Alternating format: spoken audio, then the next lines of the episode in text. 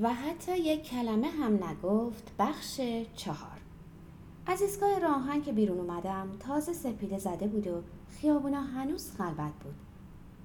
در اون ساعت حتی فاحشه ها هم توی خیابون دیده نمی شدن. راه افتادم و با دقت به ویترین مغازه ها چشم دوختم. بالاخره در گوشه و کناری باید کافه یا می‌خونه باز باشه یا یکی از اون دکه هایی که اگرچه از اونا خیلی بدم میاد اما به سالن‌های انتظار ایستگاه راه آهن ترجیحشون میدم. سالنایی که در این ساعت با قهوه ولرم و سوپ بیمزه دوباره گرم شده که مزه غذاهای سربازخونه میده از آدم پذیرایی می‌کنن. دیشب بیشتر از حد معمول مشروب خوردم و حدود ساعت یک بعد از نیمه شب بود که رفتم ایستگاه راه آهن پیش ماکس. اونگاه گداری به من پناه میده. ماکس در انبار کالا کار می‌کنه. من اونو از زمان جنگ تا حالا می‌شناسم. وسط انبار شوفاژ عظیمیه و دور و برش اسکلتی چوبی که به شکل نوعی نیمکته. کسایی که در پایین ترین رده های ایستگاه راه آهن کار می‌کنن باربرا کارکنان انبارها چمدونبرا و کارکنان تخلیه و بارزنی برای استراحت به اونجا میرن. بین شوفاژ و نیمکت فضاییه که من به راحتی می‌تونم خودم رو در اونجا جا بدم. اون زیر تاریک و گرمه و من خیلی احساس آرامش می‌کنم.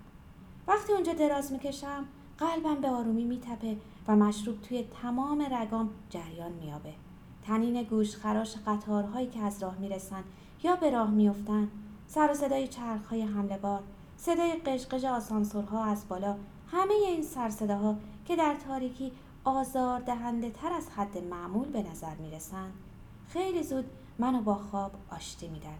گاهی هم گریه می کنم وقتی اون زیر دراز کشیدم به یاد کته و بچه هم میفتم و گریه می کنم هرچند می‌دونم که اشکای یه آدم مست به حساب نمیاد و هیچ ارزشی نداره. احساسی به من دست میده که پشیمونی نیست بلکه به طور ساده می‌تونم اونو درد بنامم. من پیش از جنگ تا حالا مشروب میخوردم. اما انگار مردم اونو فراموش کردن و با نوعی چشم پوشی به سقوط اخلاقی من نگاه می‌کنن. اونا درباره من میگن اون تو جنگ شرکت داشته. آهسته راهم و ادامه دادم. از جلوی مغازه های سیگار فروشی و گل فروشی و مغازه های پارچه فروشی که در ویتریناش مانکنا با خوشخیالی دروغین به منزل زده بودند گذشتم. دکه ها روی ویرانه ها ساخته شده بودند و در امتداد پیاده رو میون نماهای سوخته و فرو ریخته برپا شده بودند وقتی بالاخره چشمم به یه رستوران افتاد دیدم بسته است. دستگیره در رو تکون دادم بسته بود. برگشتم و نوری به چشمم خورد. به طرف روشنایی راه افتادم. از خیابان گذشتم و متوجه شدم نور از کلیسایی بیرون می‌زنه. نور ضعیف کمرنگی از چهار شیشه کوچک پنجره بیرون می‌زد. ایستادم و لحظه ای به اون فکر کردم. مطمئن نبودم اما شاید توی کلیسا هوا کمی گرمتر باشه. از پله های مخروبه کلیسا بالا رفتم. به نظر می رسید که در ورودی صدمه ای ندیده. در روکشی چرمی داشت. توی کلیسا هوا گرم نبود. کلاه برم و از سر برداشتم. پاورچین از میون نیمکت ها جلو رفتم تا اینکه در گوشه ای از صحن کلیسا که از جاهای دیگه اون بهتر بود شمهای روشنی دیدم. با اینکه حالا دیگه متوجه شده بودم که توی کلیسا از بیرون سردتره اما جلوتر رفتم. باد میوزید. بادی که از همه سوراخ سنبه ها زوزه می‌کشید. اینجا و اونجا درس دیوارا رو حتی با سنگ هم نپوشونده بودن. اونا رو با ورقه های مواد مصنوعی پوشونده بودن که چسباش فرو ریخته بود و خود ورقه ها هم تبله کرده بود و داشت از بین می‌رفت. بین دو پنجره جلوی میزی سنگی کشیشی با ردای سفید میان دو شمع روشن دیده می‌شد. دستاشو بالا برده بود و دعا می‌کرد. من اونو از پشت می‌دیدم. متوجه شدم که از سرما یخ زده. یک آن احساس کردم که کشیش با کتاب دعای گشودش دستای پرید رنگ بالا برده و پشت لرزانش تنهاست. اما در سایه روشن کدری که از شعله لرزان شمها بیرون میتراوید موهای بور دختری رو دیدم که از صمیم قلب به جلو خم شده بود. انقدر خم شده بود که موهای رها شدهش از پشت گردن به دو قسمت مساوی تقسیم شده بود. کنارش به سرکی زانو زده بود که پیوسته به این طرف و اون طرف میچرخید و با اینکه سایه روشن بود نیمروخ پلکای پف کرده و دهن نیمه بازشو که مخصوص روستاییانه به خوبی تشخیص دادم.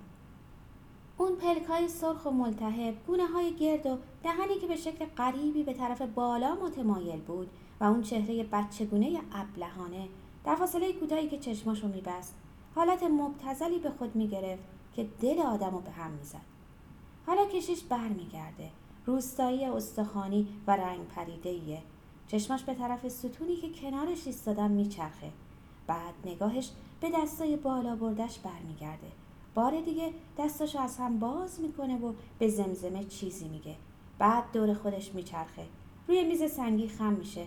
با حرکتی ناگهانی برمیگرده و با نوعی شکوه و جلال مزهک برای دخترک و پسرک ابله دعای تبرک می‌خونه. عجیبه. اگرچه منم در کلیسا بودم اما خودم رو در اونجا احساس نمی‌کردم. کشیش دوباره به طرف محراب میچرخه. کلاهش رو بر سر می‌ذاره جام رو بالا می‌گیره و شم دست راستی رو با یه فوت خاموش می‌کنه. آهسته به طرف محراب اصلی میره و جلوی اون زانو می‌زنه و در عمق تاریکی کلیسا ناپدید میشه. اونو دیگه ندیدم. فقط شنیدم که در روی پاشنش قژی صدا کرد. بعد در روشنایی کامل یک آن دختر رو دیدم. نیمروخی بسیار شیرین و با صمیمیتی ساده داشت. وقتی بلند شد زانو زد از پله های محراب بالا رفت و با یه فوت شمی رو که در طرف چپ میسوخت خاموش کرد. در اون روشنایی آرام و زردنگ ایستاد و دیدم که واقعا زیباست. لاغر و بالا بلند با چهره نورانی. وقتی دهنش رو باز کرد تا فوت کنه هیچ حالت ناجوری در حرکتش نبود. بعد تاریکی او و پسرک رو پوشوند و وقتی وارد نور خاکستری شد که از پنجره فرو میتابید دوباره دیدمش. بازم از دیدن حالت سر و حرکت گردنش یکه خوردم. وقتی از کنارم میگذشت نگاهم کرد. آروم و با نگاهی سریع و دقیق. از کلیسا بیرون رفت. زیبا بود. دنبالش راه افتادم. از در که بیرون رفت برگشت و بار دیگه زانوهاشو خم کرد. بعد در رو کیپ کرد و پسرک ابله رو دنبال خودش کشید. دنبالش رفتم. در جهت مخالف ایستگاه راهان راه افتاد. دیدمش که چند بار برگشت و پشت سرش رو نگاه کرد.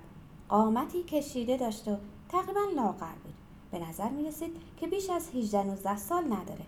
پسرک ابله رو با بردباری و اصرار و سکوت به دنبال خودش می‌کشید. بالاخره به محله ای رسید که من اونو می‌شناسم ولی به ندرت گذرم به اونجا میافته. نفهمیدم دختر چه وقت ایستاد. حالا تقریبا خیلی بهش نزدیک شده بودم. دیدمش که جلوی دکانی ایستاده و مشغول جستجو در یه دست کلیده. پسرک ابله به بالا نگاه می‌کرد. دختر نگاه دیگری به طرفم انداخت و وقتی از کنارش میگذشتم یک آن تحمل کردم. و دیدم دکانی که او مشغول باز کردن در اون بود رستورانی کوچکه. در رو کاملا باز کرد و من زیر نور خاکستری رنگ چند صندلی پیشخان و قهوه جوشی رو به رنگ نقره‌ای مات داخل دکان دیدم. از توی دکان بوی ترشیده سرخ کردنی بیرون می‌زد و در تاریک روشن پشت شیشه آغشته به روغن دو بشقاب پر از کوفته کتلت سرد و بطری بزرگ سبز رنگی دیدم که توش خیارشور بود. وقتی ایستادم دختر به صورتم نگاه کرد. بعد رودری های حلبی رو برداشت. منم به صورتش نگاه کردم. گفتم ببخشید الان باز می‌کنی؟ جواب داد بله. از کنارم گذشت و آخرین رودری رو توی دکان برد و من شنیدم که اونا به دیوار تکیه داد. با آنکه رودری ها رو برداشته بود یه بار دیگه هم بیرون اومد و نگام کرد. پرسیدم می‌تونم بیام تو؟ جواب داد حتما ولی هنوز هوای مغازه سرده. مهم نیست. و رفتم تو. داخل دکان بوی غیر قابل تحملی پخش بود. بسته سیگارم از جیب در آوردم و یکی روشن کردم. دختر لامپ روشن کرد و من از پاکیزگی مغازه که در روشنایی به چشم می‌خورد تعجب کردم. دختر گفت ماه سپتامبر رو هوایی به این عجیبی زور هوا گرم میشه اما الان آدم از سرما یخ می‌زنه. بله عجیبه صبح هوا سرده. الان آتیش روشن می‌کنم. صداش واضح اما کمی خشن بود. متوجه شدم که دست است. به نشونه تایید سر تکون دادم. نزدیک دیوار کنار نیمکت ایستادم و دوروبر رو نگاه کردم. دیوارها از تخته های بدون روکش ساخته شده بود و آنها را با پسترهای تبلیغاتی رنگارنگ سیگار روکش کرده بودند. مردان شیک پوش موج و گندمی با لبخند دعوت کننده بسته سیگارشون رو به خانمای خوشندام تعارف می‌کردن و در همان حال گلوی بطری شامپاین رو در دست میفشردن. یا کابوهای سوار بر اسب با چهره های بار شاد در یک دست کمند و در دست دیگر سیگاری که از آن حلقه های ابر مانند دود قلیز شبیه پرچمی ابریشمی که تا انتهای دشت کشیده شده برمیخواست پسرک ابله کنار بخاری نشسته بود و از سرما آروم به خود میلرزید. یک آبنبات چوبی در دهانش بود. چوب اونو در دست داشت و با حرس و ولع آبنبات که به رنگ قرمز روشن بود میمکید. دو رشته نازک آبنبات آب شده بیرنگ از دو طرف دهنش به پایین سرازیر بود. دختر با لحن شیرینی گفت برنهارد و روی او خم شد و گوشه های دهنش رو با دستمال پاک کرد. بعد سرپوش بخاری رو بلند کرد. چند روزنامه رو مچاله کرد. اونا رو توی بخاری انداخت روش کمی هیزم و زغال سنگ ریخت و چوب کبریت افروخته رو به دریچه زنگ زده بخاری نزدیک کرد و به من گفت لطفا بفرمایید بشینین. بهش گفتم متشکرم. اما نشستم. سردم بود و دلم می‌خواست نزدیک بخاری باشم. با وجود حالت تهوع مختصری که از دیدن پسرک ابله و بوی سرد غذاهای ارزون قیمت به من دست داده بود بازم مزه خوش قهوه نون و کره رو بیشتر ترجیح می‌دادم. به پشت گردن بلورین دختر نگاه کردم. جوراباشو که ناشیانه بسته شده بود و ساق پاشو میپوشون و حرکات زیبای سرشو وقتی گاهی خم می‌شد تا ببینه آتیش خوب گرفته یا نه. نگاه کردم.